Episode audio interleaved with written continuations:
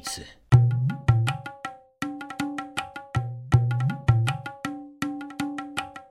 С конца 60-х годов в СССР бум фильмов про индейцев.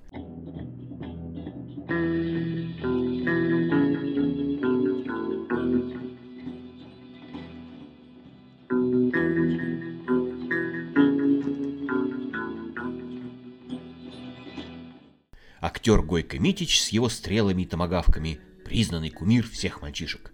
В 1973 году на экраны вышел культовый фильм «Апачи», действие в котором разворачивается в Северной Мексике конца XIX века. Мы с мальчишками смотрели на экран с громадным интересом. Во-первых, это боевик.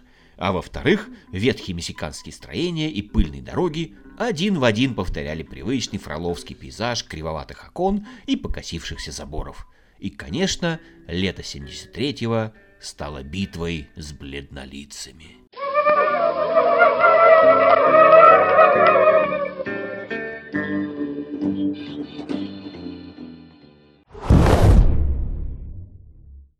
Оружие. Нам позарез нужно было достать оружие. Или сделать его самостоятельно. Решено. Нам нужны луки, томагавки и дротики. Э, не помню уж где, но я достал книгу про скаутов и выживание в лесу. Там подробно описывалось, как сделать составной лук, топорик из осколков стекла, а также дротик из крышки от консервной банки. Работа закипела.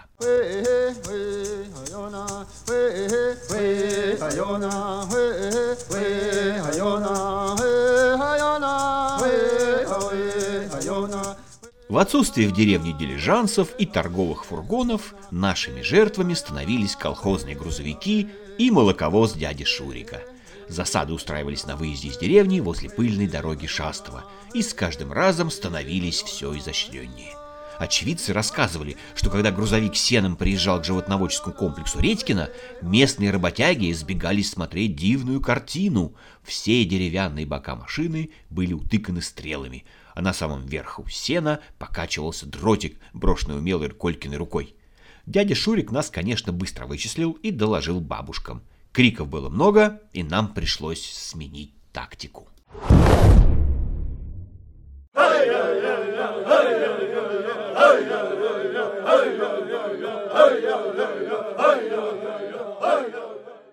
На этот раз мы задумали проучить Шурика и решили заминировать дорогу.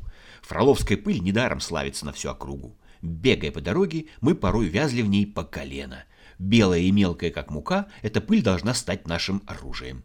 В колее была выкопана поперечная канава, туда помещена длинная доска и тщательно замаскирована.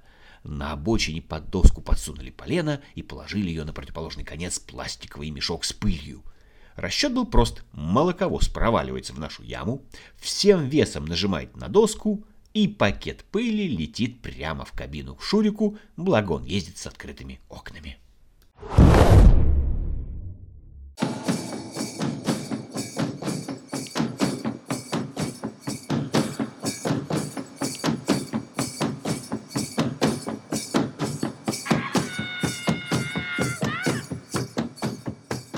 Мы провели полевые испытания, все тщательно рассчитали и залегли по обеим сторонам дороги.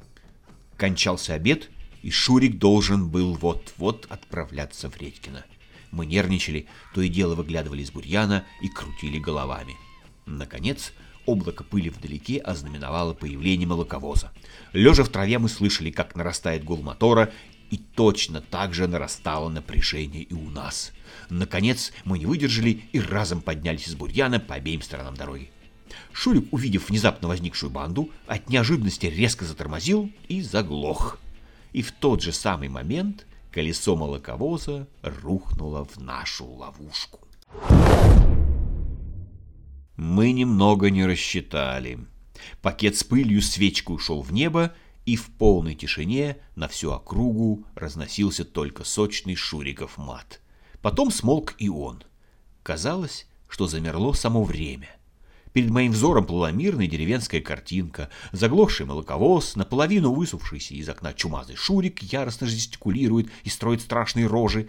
Пыль плавно оседает в бурьяне, а мальчишки бегут в сторону хутора. В следующий момент что-то ударило меня в голову, и мир погрузился во тьму.